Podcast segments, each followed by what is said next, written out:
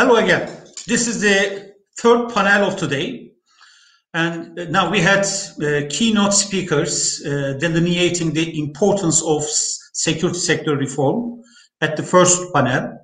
At the second panel, we focused on what should be done in terms of security sector. And this panel will scrutinize exactly the challenges, probable challenges or existing challenges. Because once you start a security sector reformation, that means somebody will be harmed or will benefit. That means it's a matter of competition in another way. And if Libya's current structure in terms of social, cultural, political, and armed groups, armed factions, and external uh, incursions, then it will be much more complicated. Everybody will want to have a hand inside. So we will discuss what these challenges are. And I have really distinguished guests today in this panel, and I would like to introduce you first. The first uh, guest who will contribute this is Mr. Jumal Gamati. Musta uh, Jumail Gamati is the special envoy of GNA's Prime Minister Serraj to Maghreb countries and head of Tagir political party in Libya. Uh, another distinguished guest is Salah El Bakush, a very experienced and Libyan political analyst, and at the meantime, former advisor to the High Council of Libya State. And finally, we have third distinguished guest from the United States with Libya descent, Hafed Al-Ghwell.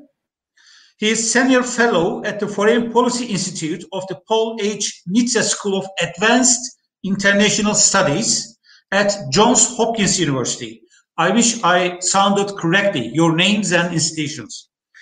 So the first question goes to Mr. Jumail Gamati. You are really blended with the realities of Libya, politics in Libya, security sector reform, and many other issues that I can't imagine. So for a security sector reform, including political ones, what challenges are waiting for us in future? Thank you. Thank you very much, uh, Dr. Aslan. Uh, let me start uh, by thanking SETA, this distinguished institution, for inviting us for this uh, forum, and thank you as well for all the hard work and efforts you put into planning this. And uh, it's a pleasure to be uh, with other panelists who are my friends like Salah and Hafid. And let me say hello to everybody who's listening to us and following us out there. I think this, this topic is extremely important for Libya. Uh, SSR uh, is at the heart of stabilizing Libya and building the new Libya we aspire to. Uh, eight years ago, uh, we should have done DDR, we should have done SSR, security sector reform, but unfortunately, uh, that didn't happen, uh, maybe partly because of the lack of vision and strong leadership that uh, actually had a holistic approach to the way the new Libya should, should go. But never mind, I mean, even eight years later, we can still address this and hopefully uh, some of the strategies and some of the ideas will find their way to be implemented in Libya. It's better to be late than never. Uh, and that brings me to my first challenge. I have about five challenges. The first challenge is actually to have the vision which we did not have perhaps eight or nine years ago. We need a specific vision for security institutions in Libya.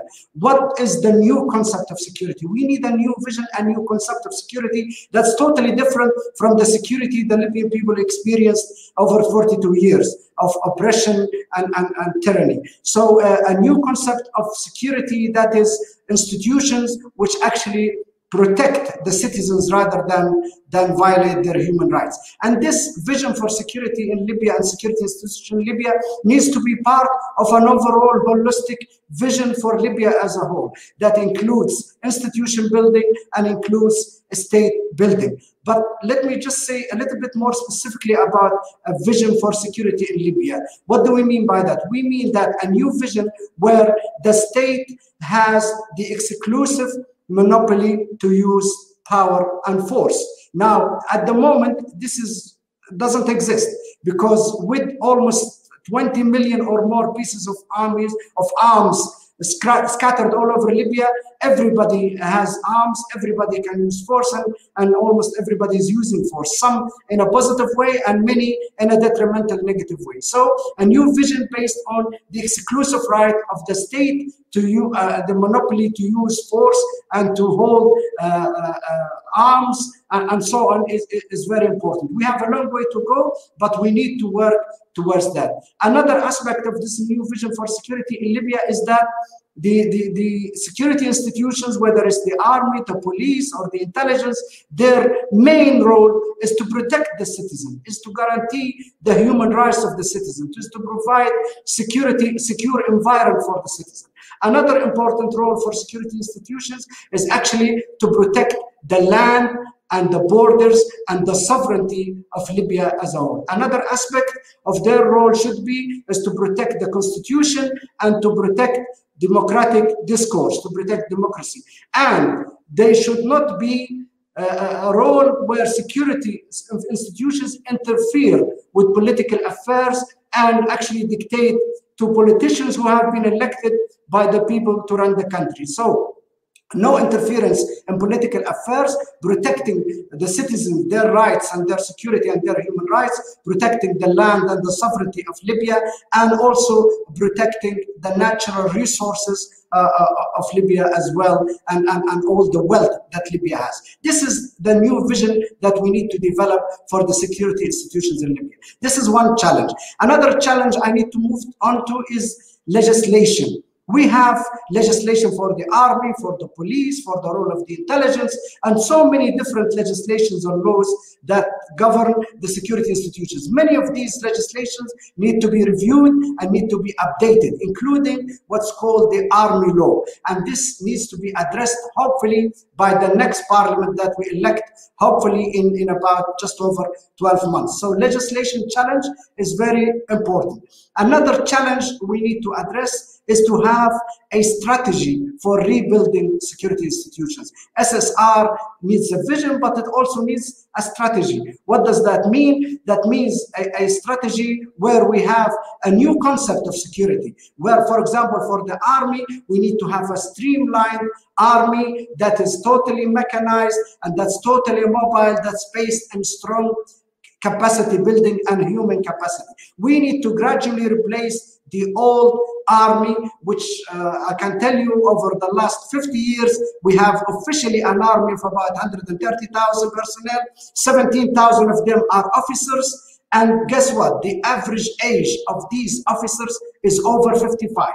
This is not an army. This is not acceptable. We need to gradually streamline the army, replace it with young men or women. So we need a young army, mobilized army, mechanized army, army that re relies heavily on technology. Why? Because Libya has a very small population. It has a vast area of 1,760,000 square kilometers. It has very long land borders with six countries, which total 4,500 kilometers. It has a long shore on a coastal line on the sea of 2,000 kilometers. So 6,500 kilometers of borders and this vast area, how are we going to protect it with an army? That means we're going to need half a million or more, which is impossible with the population of Libya. That's why the need for a streamlined, mechanized, mobile army that relies on advanced technology, the latest modern technology, and relies on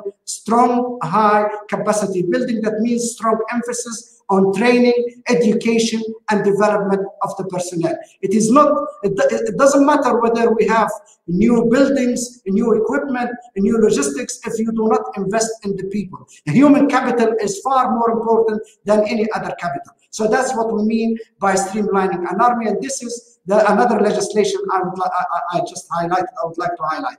Another challenge for us is how to accommodate the irregular civilian forces what everybody likes to call militias. First of all, we need to be careful not to demonize these the majority of these young men. The majority of these young men they are decent libyans. They have filled a vacuum a security vacuum over the last 10 years. They have played, uh, played a crucial role in for example fighting uh, isis or daesh in sirte and eradicating it. They played a crucial role in defending tripoli against the haftar uh, attack and the countries behind Haftar. So to demonize the majority of them and describe them as criminals is unfair.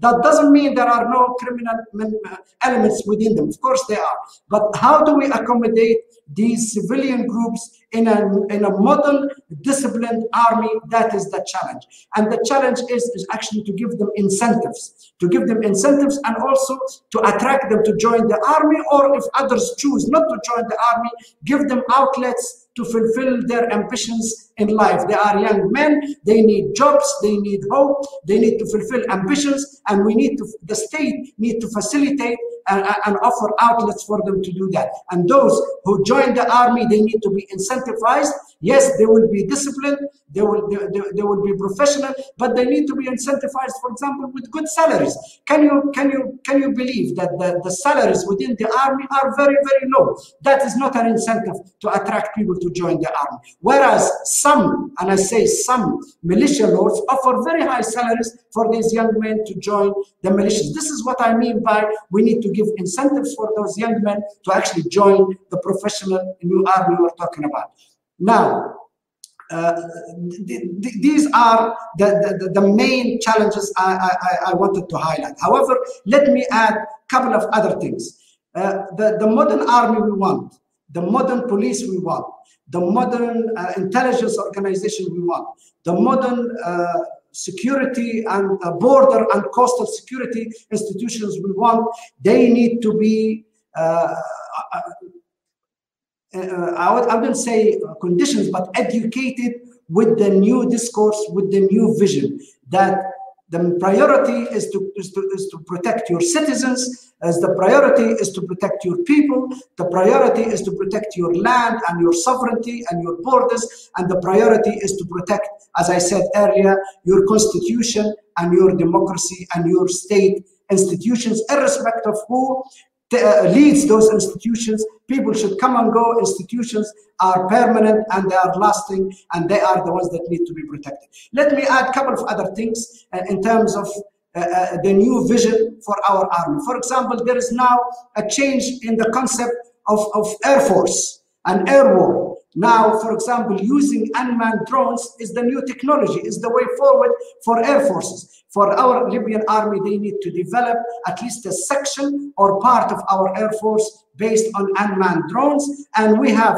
very good strategic relationship with Turkey. Turkey is now pioneering the technology for unmanned drones, and this has to be incorporated in the new uh, uh, Libyan army. Another thing I would like to, to, to also add as a, as a sub point is to do with the intelligence organizations. At the moment, our intelligence organizations are not clearly defined, their roles are not clearly defined. Previously, we used to have external intelligence and internal intelligence. Now they just call it uh, general uh, intelligence or jihaz mukhabarat. This, uh, if it replaces the previous external intelligence, its role has to be redefined. The role of an external intelligence organization is to actually deal with the external challenges to our country is actually to work very closely with our foreign ministry and to be almost the shadow or the mirror image of our foreign ministry. The external intelligence organization deals with external intelligence, means gathers accurate uh, intelligence, accurate information, helps uh, contribute to formulating foreign policy and helps and contribute to managing foreign policy, although the ones who will implement the foreign policy would be the foreign ministry and the government and the presidency. But the concept of external intelligence in Libya uh, previously and now is not actually clearly defined and it's not playing this role of dealing with the external challenges. So this is very, very important. If you come, I mean, if you compare this to other countries, even very close to us, Algeria, Morocco, and other countries, their uh, intelligence organizations or external intelligence organizations play this crucial part by supporting their government in terms of monitoring uh, and, and, dealing with external challenges and in terms of formulating and managing foreign policy. This is a, a new shift we need, almost like a, a, paradigm shift we need in the way our intelligence uh organizations uh, uh, work. So these are the main uh, I think five or six challenges I've highlighted. Let me just in one minute uh, conclude by stressing again the first point I highlighted. And that is out of all these challenges, the most important one is, even though it's eight years late, is to formulate a vision for security in Libya, a new concept for security in Libya that takes into account that the new Libya is a totally different Libya based on a democratic discourse. That means the security vision and the security discourse has to be tailored to this democratic discourse. Uh, a vision for security that uh, protects the citizens, most of all, protects their rights, their property, protects their human rights, and then security institutions that protect Constitution protects democracy and protects our natural resources and our wealth and protects our borders and our sovereignty against any external violations. These are just the, the few of the of, of the of the challenges I believe are uh, are facing us today uh, because of the of the of the time limit and the time constraints. Let me just stop here, uh, Dr. Aslan, and, and, and look forward to hearing what the others contribute as well. Thank you, sir. Thank you. Uh, you have uh, underlined very important topics. For instance, holistic approach. Uh, it should embrace all Libya and all Libyans. That's correct. And the idea of security, if you are talking about security, vision, conceptualization, strategy, a policy paper, it's about building a you know idea of security. And we should go beyond hard security issues. Well, what I mean is that, uh, for instance, immigration, soft security threats are also a point of concern in Libyan minds. So any organization, any vision should address such kind of newly emerging security facts. And I will go to the other uh, distinguished speaker, Salah al-Bakush, a very really precise political analysis. And I want to ask, especially from the political point of view, uh, what the challenges are to security sector reform in Libya. Uh, we discussed many issues, many headlines, though. I want to have your ideas. Thank you. Okay, Dr. Aslan, uh, uh, let me just start my timer so I can help you out uh, with this. Well, uh, thank you very much for uh, for this opportunity, and thanks for uh, to SETA for uh, uh, allowing us to uh, get together here virtually and talk about a very important subject that has been ignored over the past ten years or nine years. Let me start by saying that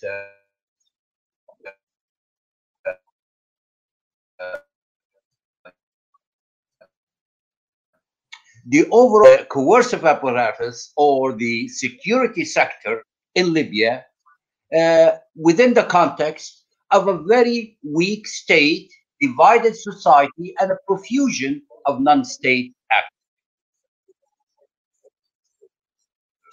That's the overall arcing uh, uh, uh challenge. So I will be brief and uh, explain this in three main uh, within three main challenges. The first one is the profusion of non-state actors. The profusion of non-state actors has to be talked about within the context of entire Libya. And the mistake is talking about non-state actors in the west of Libya. But that's, I'll get to that later on when we talk about the UN and uh, the uh, concept of DDR and so on. But the profusion of state actors in the east and in the west has led to these actors trying to control the security sector institutions in order to control the government, to control the ministers of finance, of uh, uh, housing, of uh, uh foreign ministry, and so on. This, th this of course, uh, has this is the same thing was done in the east and in the uh, in the west and now we have a government that's so weak that cannot defend itself, and thereby there can be no security sector reform when the situation is like it is now. Now, the second thing is the weak state. The weak state, we can, we can see that since 2011, we have a succession of governments and double governments, and they is led at security sector reform. It started with a program that was called Hayat al-Muharibin or uh, the Libyan Program for uh, Development and Reintegration. Uh, we don't know what, what happened to it. Uh, it still has a website. Its news on the, its website from 2016 and uh, it spent millions uh, millions of dollars and uh, uh had a database of tens of thousands of people and nothing happened then came other efforts i will push forward to to for example to now there's an effort that uh, uh, minister namrouche talked about that was uh, headed by the chief of staff based on a decision from the uh, commander in chief, Mr. Sarraj, and they started a DDR program. Now they progressed, they did a survey and so on. And uh, in the last few weeks, they started entering this data. And it turns out to be that we have about 5,000 or maybe five to 10,000 uh, uh, people in, in, this. Now, the Ministry of, uh, of uh, of the interior announces on its uh, on its pages that it has met with the United Nations uh, mission and uh, reviewed its own program for DDR, and it met with some other ambassadors and it reviewed its own program for DDR. Now this is this is really a, disaster when you know that the Ministry of uh, of uh, of Interior has two representatives on the panel of the chief of staff. And everybody is working different ways. Now, the, the, other, the other thing is that there was an effort that uh, Minister uh, referred to, and that uh, I think Mr. Sagizli refers to. Uh, this was done by the Ministry of Defense and uh, the United Nations back in 2012 and the report was issued and uh, reviewed by Mr. Tariq Mitri, the former uh, UNSMIL chief, uh, in front of the security sector in April of 2013. But that was not a DDR, it was not a security sector reform effort. It was, as the uh, report, uh, which was called uh, towards uh, a white paper regarding the Libyan defense sector, it was a defense sector reform effort. But it was important and it was very coherent in that it emphasized two important things.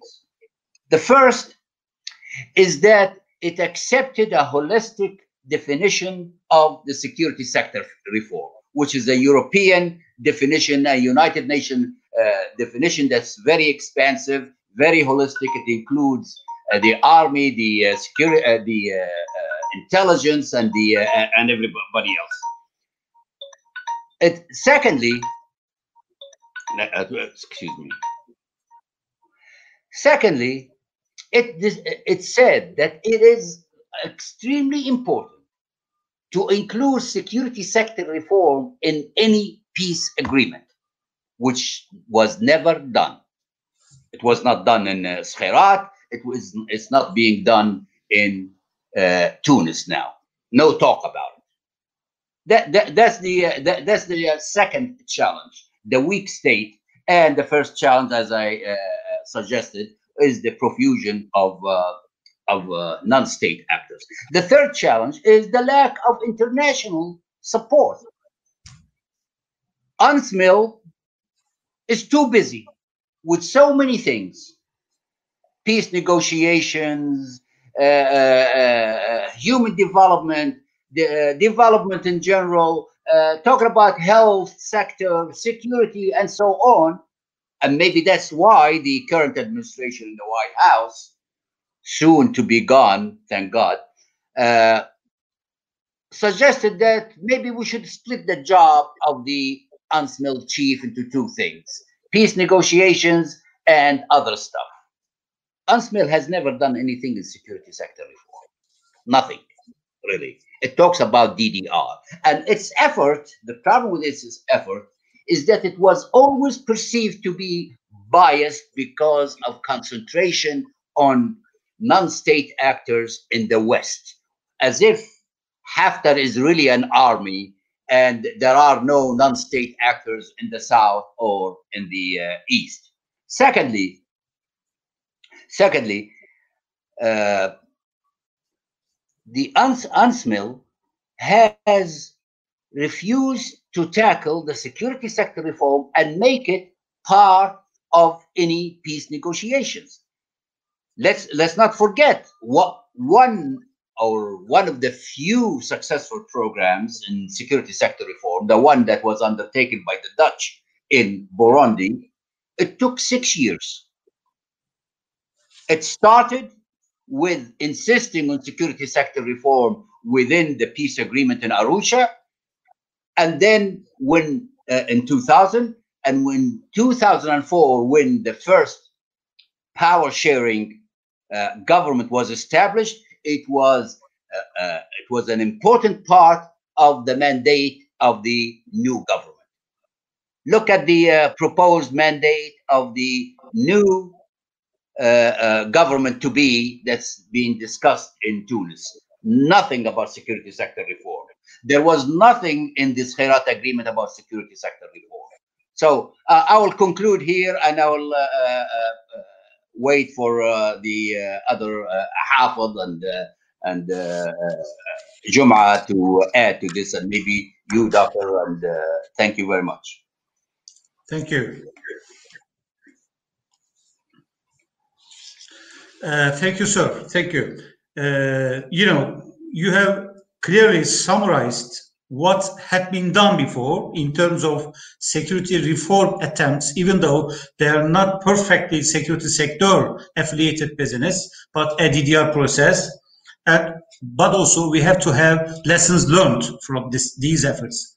And second thing, three points that you have underlined are really important. Non-state actors, uh, we usually label non-state actors as armed factions, but it's not correct. Non-state actors is beyond this definition. So I agree totally with you. And political, uh, sorry, weak state structure and international support, which does not indicate any security sector reform.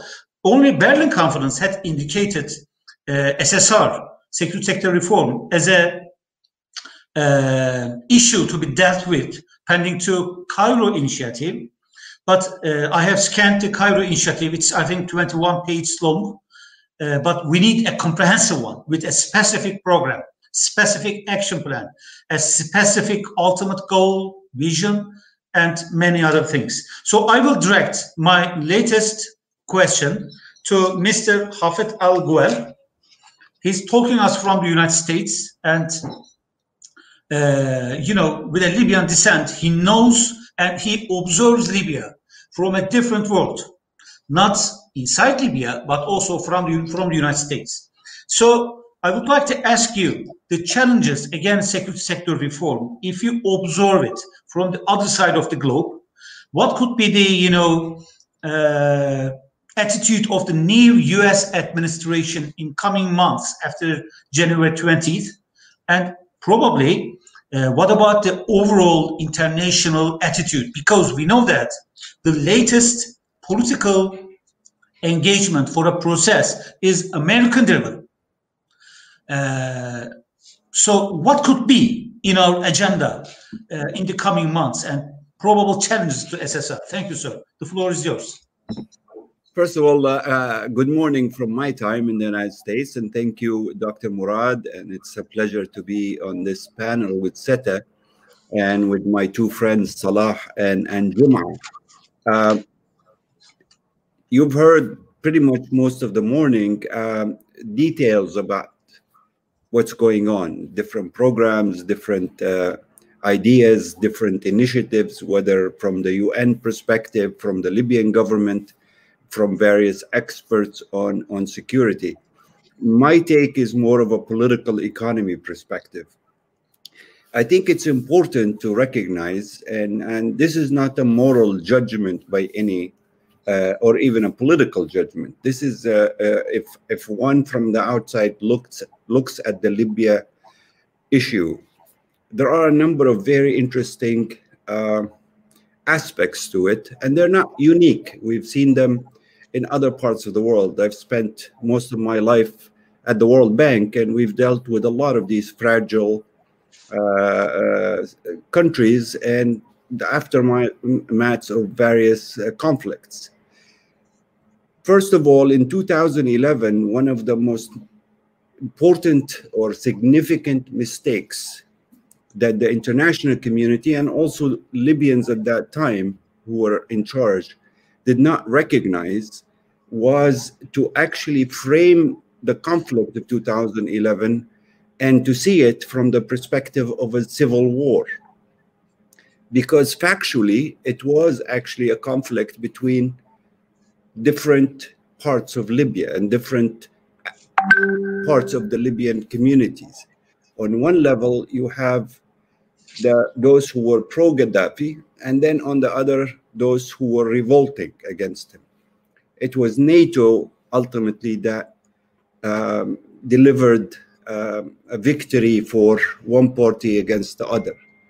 The reason why uh, recognizing a civil war or seeing it as a civil war, at least to some extent, was important is because once you recognize a civil war, that triggers automatically a number of steps afterwards. Most importantly, is the uh, the integration and development uh, of of the fighters. We've seen that in many parts of the world. When you don't recognize it, then you these steps that you're supposed to take, like reconciliation, uh, uh, integration of fighters, uh, returning back to some basic uh, institutional, even though Libya didn't have a whole lot of institution or uh, formal or civil or modern institutions. I mean, you can argue that tribes are an institution, but those are social and informal kind of alliances. So that was one of the most fundamental mistakes. After that, of course, and we've seen this in other parts of the world, is that it disintegrated uh, to multiple civil wars uh, across all kinds of, of demarcations uh, regional, tribal, ideological, in some cases, even criminal gangs, and so on. Once you, you lack a, a, a, a real governance framework, and uh, uh, credible institutions in which people feel they can uh, sort of take refuge in um, or uh, Uh, go to uh, in times of conflicts. In a place like Libya, you ended up with everybody going back to their informal uh, uh, alliances. So you ended up with tribes, regions, cities, even neighborhoods. That complicated, of course, the situation much further than it started in 2011. Unfortunately, uh, talking now about uh, security sector reform in terms of initiatives, let's get them together, let's train them, let's incorporate them in a police force or in a military force and so on misses a very fundamental issue that uh, that's global. Um, people uh, move and react and act based on incentives. What is the incentive for a young Libyan who uh, has been using arms to extract some kind of rent uh, to live, to make money, one way or another from the government or by extortion or uh, uh, by uh, all kinds of illicit activities. What is the incentive for them now to go back to legal or some kind of a formal uh, framework. There is nothing on the ground politically or economically that has changed. Things got even worse. So telling them that I'm, you know, I'll get you back into or integrate you in the police force and give you a salary doesn't really necessarily incentivize them to do much. Um, they're making probably much more now. They're much freer. They feel they belong into whatever group uh, they are in. So, it the thinking itself about how to establish some kind of a, a, a formal or at least a minimum uh, sense of security across the country needs to take into its account um, incentives, the incentive mix you are working with. In other parts of the world, uh, we've used different techniques, usually economic, to try to disarm some of these groups, uh, giving them, for example, uh, money to buy the arms they have and structuring it in such a way that the incentive increases for them to, to give their arms rather than reduce. For example, I'll give you a very concrete example. You could come to these young people and give them a certain amount of money that is much higher than even uh, the market price for their weapons. And you structure it in such a way that if you don't do it now, then in 30 days, the price will go down. Uh, another 30 days, we will not pay you anything. The only thing you will get out of this is that you will not be labeled as a criminal that is wanted by the law. So you can do a number of these things. The second point, which I think Mustafa mentioned, and it needs to be expanded on, is that not all of these guys want to be in security. They don't want to be police. They don't want to be an army. Uh, so you have to introduce another incentive to them. Uh, scholarships, uh, interest-free loans to start their businesses, uh, training programs Uh, with international certification, which they feel that then that will give them a leg up. All of these things have to be a part of the overall picture, but it all goes back into the incentive. Most fundamentally, I think, is the issue of reconciliation you have now still tens of thousands, if not hundreds of thousands, of Libyans who are afraid to go back to Libya. A uh, big chunk of them is for political reasons. Uh, some of them are leftovers from the Gaddafi regime. Uh, others are because of the conflict or or the sort of the various uh, groups they belong to now. Others because they want to uh, secure their families, and so on. There is no institutions in the country that can protect them. Uh, and therefore, you need to have some kind of a social reconciliation. Uh, every country that, after a civil war of some sort or a civil conflict, did not engage in reconciliation and incorporating even those from the former regimes into their future. So you, you, you basically are telling them, okay, the past is the past. Uh, however, let's start from here. At least we can have a common uh, understanding for the future, um, uh, making them feel they have a stake in, in the future of the country instead of taking a defensive position and starting to undermine any effort uh, because they just don't belong into it, uh, or they feel they don't belong into it. They feel they're being, uh, you know, uh, there is a, a revenge cycle that is taking going in. So um, I see that my time is almost up. Um, I wanted to go to other issues, but anyway, um, the bottom line is I think the two fundamental things that need to be paid attention to are reconciliation and the incentives.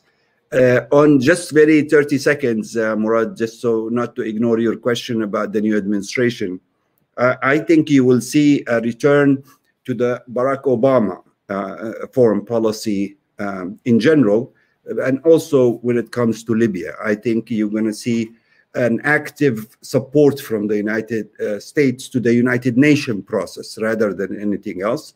I think the United States will also go back to the Barack Obama uh, approach to never allow a conflict, a military um, aggression, like what happened uh, with Haftar uh, last year, because Haftar wanted to do it in 2016. He actually um, discussed it with the US administration at that time, and they gave him a very clear warning not to do it.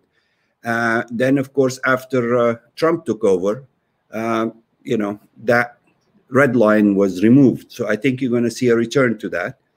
I think this administration will also not shy away from uh, being strong when it comes to its allies that have been instrumental in creating war and, and conflict in Libya, like the UAE, for example. Trump never wanted to, to talk to the UAE or stop them. I think uh, this administration will do exactly what Barack Obama did, which is to make sure that they do not interfere militarily in Libya. So there are a number of things, but overall, I think it's now conducive uh, to trying to come to uh, some kind of a peaceful solution. I think there will be also, uh, uh they will try to build on what Turkey actually achieved in Libya, which is we will not be talking about peaceful negotiations or dialogues or any of that stuff today if it wasn't for Turkey that, defended the city of Tripoli and forced Haftar to return militarily. With you know, he uh, uh, uh, nobody was begging him; they forced him to go back, and that delivered them the message that if you want to get anywhere, you have to sit down and come to terms to this. Thank you. I'm sorry I took too long. So uh, a very clear picture actually, because uh, political economy aspect of assessing security sector reform is really important that we can't ignore because once a conflict becomes an economy, but especially institutionalized economy, then you can't revert, you know, uh, developments to the other side. That means democratization, for instance, or stability, because the ones uh, who increase in numbers profiting this conflict will try to sustain it uh, for their benefits. Sir, thank you. So I have questions, uh, one question per each. Uh, and uh, I think four minutes is enough for every every speaker because we don't have time.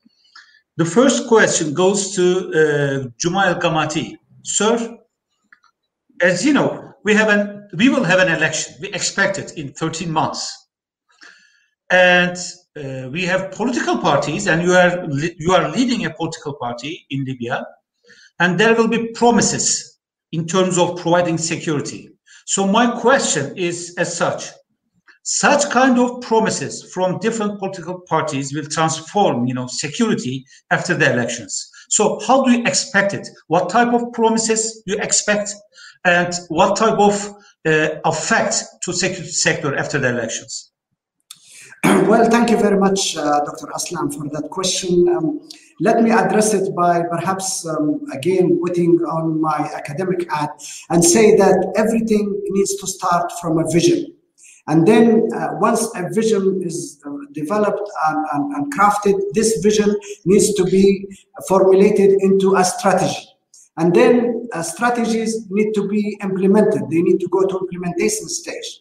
So, but however, for implementation, what we need is good, efficient, competent political leaders to deliver this implementation. I, I, I, say it with sorrow that unfortunately, over the last 10 years, uh, oh, the most, mostly this has been lacking. I don't want to uh, to, to, to condemn everybody who took position over the last 10 years, but uh, I think uh, the, the, overwhelming and the majority lacked this, the skill, the political skill, and the competency and the efficiency to actually develop visions or even to take visions, subscribe to them, and then uh, convert them into strategies and, uh, and good implementation on, on, on, on, the ground. I give you one example of a man who I respect a lot, and that is uh, the ex-chief of staff, Yusuf Mangush. I met him in 2013. I sat with him for two and a half hours. He, he outlined to me a very clear, detailed uh, visionary strategy for reforming the, the armed forces and the army, especially the army. Unfortunately, he was obstructed. He was not allowed to carry out and implement this strategy. This is what I mean by having the skilled leaders and the politicians. The other important component, which political parties or whoever takes up position after the next elections need to actually think about seriously in addition to visions and, and strategies and implementation is something which uh, my dear friend Hafed alluded to in detail and that is incentives and incentivizing. I think it's very, very important to incentivize large segments of the Libyan society to actually buy into and subscribe to a common vision uh, and a common uh, future for Libya that incorporates uh, uh all Libyans. Uh, in, in, in, in, an atmosphere and an environment of national reconciliation. Therefore, incentivizing young men to actually join the security organizations, incentivizing them to actually see that this is a good career for them, a good future for them, giving them the best human capacity possible, the best training, the best education, and, and, and also equipping them with the latest knowledge and technology that is available around in the world. I think incentives and incentivizing is, is also a crucial uh, element. However, all this will always be will only be theoretical if the next elections are not actually protected in all over Libya, not just in the west, in the east and in the south, that there are guarantees that there will be the security environment and the secure environment whereby campaigning for elections, standing for elections, and carrying out elections is actually guaranteed without any interference to guarantee that these elections are transparent and, and fair.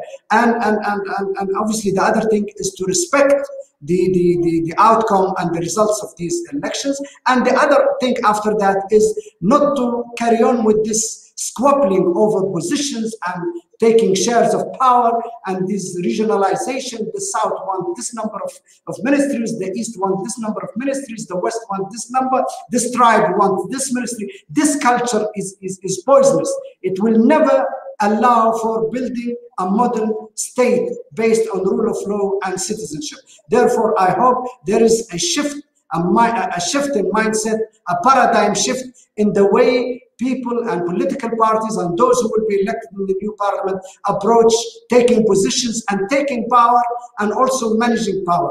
Power is, is, is, is, should be seen as a privilege to serve your people.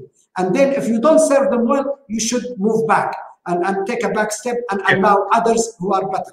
And by the way, let me just, uh, one final thing. I think everything we talked about today, I was also inspired by your book, Dr. Aslan. I think this book is a fantastic book, Security Sector Reform for Libya. What does it say? It says it's a crucial step towards state building. So that keeps things in perspective security sector reform is only a part of the jigsaw. It's part of the overall state building that we all aspire to and wish for. And I know the overwhelming majority of people have good hearts and they have the right attitude to actually achieve this goal. Thank you very much. Thank you, sir. Thank you. And second question is for Mr. Albakush. Uh, you know, you summarized the course, uh, you know, inter international efforts and previous attempts. But uh, my question is about integrating national level and international levels uh, in terms of uh, not only state building, but also, okay, state building and security sector reform. Under what ground and uh, what type of affiliation we can, you know, integrate national and international efforts? Because I, I know that security sector is a national issue, okay? But you can benefit from the experiences of the international actors. So to what limit and what time? Well, well, uh, you know, definitely not the way we are trying to uh, uh, reach uh, a government, uh, a unity government in Tunis. This is definitely not going to work uh, with the international community. Uh, uh, over the past nine years, I participated in meetings with the heads of governments, with the foreign ministers and defense ministers, and so on. And the complaint was always we don't have anybody to talk to that has credibility and that can tell us something and then we can take it to the bank. Oh yes, uh, we'll do this and uh, we are we started this and we developed this and we have plans for this and nothing happens. But this is not unusual as my friends here, uh, Hafed and uh, Jum'a can attest to. Uh, this is the way uh, Libya works. Very, very, very slow. So uh, uh a, a, a, major condition for this uh, uh, cooperation to occur, which is very crucial, is that to have a credible government. But for example, now in Tunis, it's being divvied up with okay, uh, uh the uh, head of the presidential council is the uh, is for the east, and you can choose whoever you want. And the head of the uh, central bank is for such and such a group, and so on. So this is not going to be a, a coherent government when the prime minister, the prime minister, for example, has uh, uh, probably a different view, completely different view of what needs to be done and who's the uh, uh who's the uh, enemy and who's uh, the friend then the presidential council. I mean, how can you cooperate with the international community? So, so the, the, the, this is a problem. I think the, the, the answer, the short answer, is that we need elections so all these bodies can fall and we have one elected assembly that can uh, uh, uh form a, a government that's coherent, that's cohesive, that has a plan. But without that, we, we're going to continue uh, the way we've done uh, over the past few years.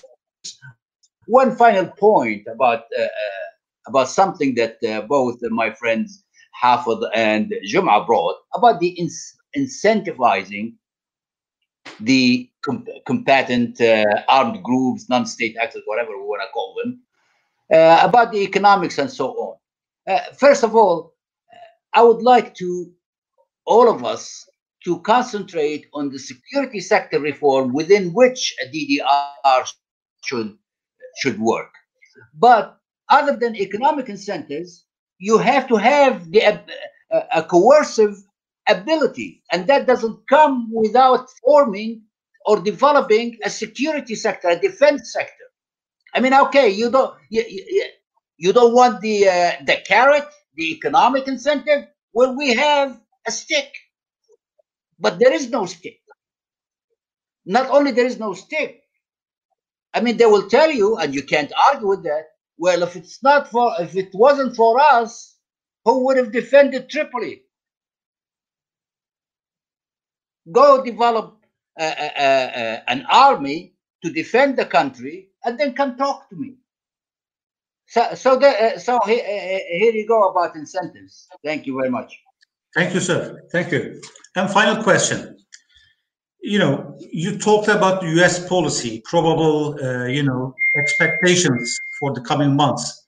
But I want to delve a bit more on that, because uh, if you go through the history of the Libyan conflict after the attack of Haftar to GNA, targeting GNA, and to try to capture Tripoli, actually, uh, now we have countries supporting Haftar and also Turkey and Qatar uh, supporting GNA. Well, uh, after the US handover of authority to Biden administration, not you know officially announced yet on the other hand, okay, there are some allies of the United States like France, UAE, Egypt, Saudi Arabia, and Jordan and these states directly provided support to Haftar. And the you know attitude of the U.S. politicians uh, after January seems to be a bit different regarding Libya, as you said. So the question is if the United States will be able to balance such kind of attempts, if uh, and also if there is no political solution. I mean, if the political attempts collapse. I think, you have to look at the United States policy on a regional aspect, not Libya. Libya was never a, a focal point for any American administration. Never. Even when they had uh, uh, Air Force bases in Libya, they were more than happy to get out without any problems. The oil, they uh, boycotted the Libyan oil for close to 25 years. It didn't affect anything. So Libya's significance to the United States is on a regional basis. It is a part of three basic regions that are important for the United States the Mediterranean, North Africa, and the Sahel countries of you know Chad and Mali and Niger.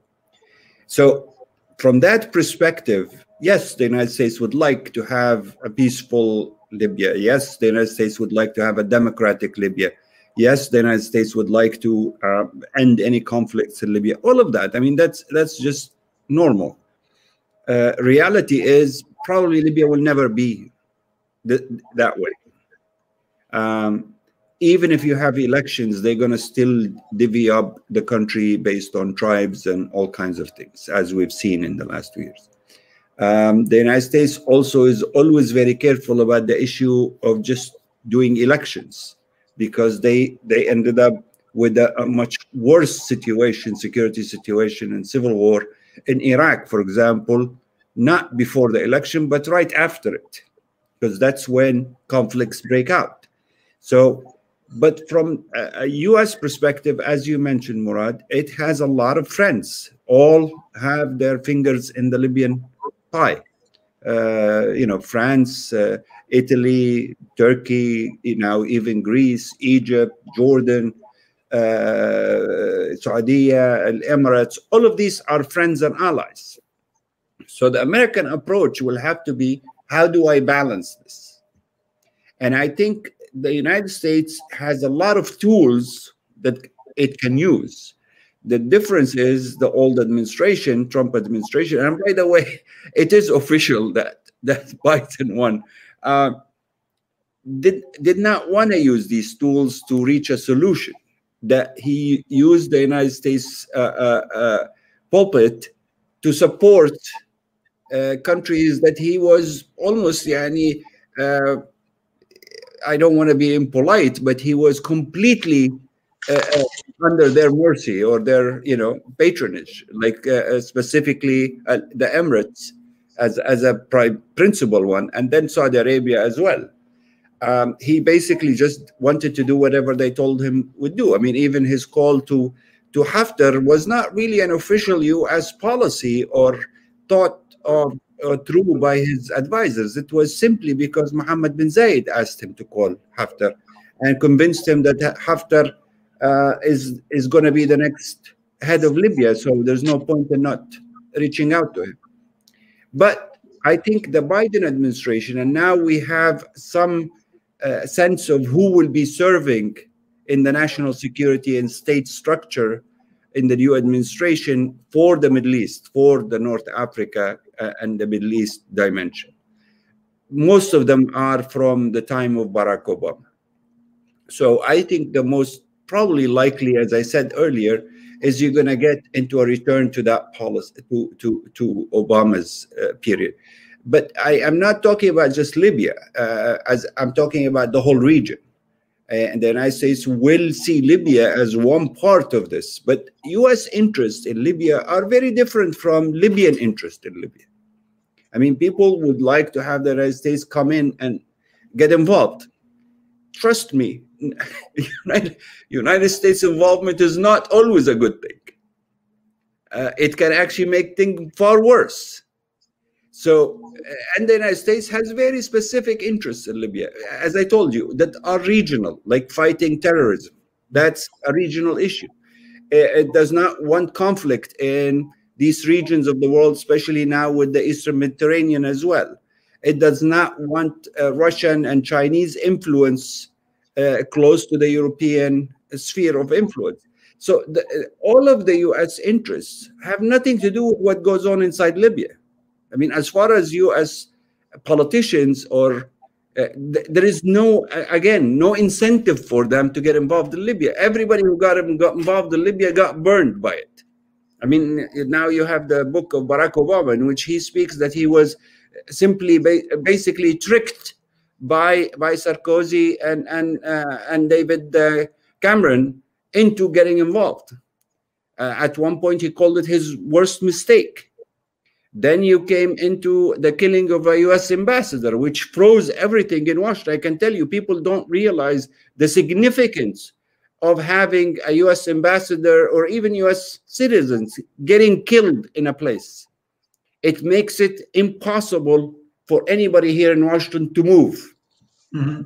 The cost of doing the wrong thing is far worse. So all of these elements have to be thought through. But I think at the end, the United States, the best thing Libyans can count on the United States to do is if they come up with a real framework of how they want to run their country, then you can get American to help you and stand by you, but not the other way around. Okay. Sir, thank you. Very brief. Uh, so, as concluding remark, everybody agrees that there must be a reformation for security sector, but not only about hard security, but security of all brands. So that will be the last sentence of this panel. Uh, I appreciate your participation. You, you know, just dedicated your time for us from the United States, from Turkey. So thank you so much. And I wish a great day and a great time for you. Thank you. Thank you. Thank you so much.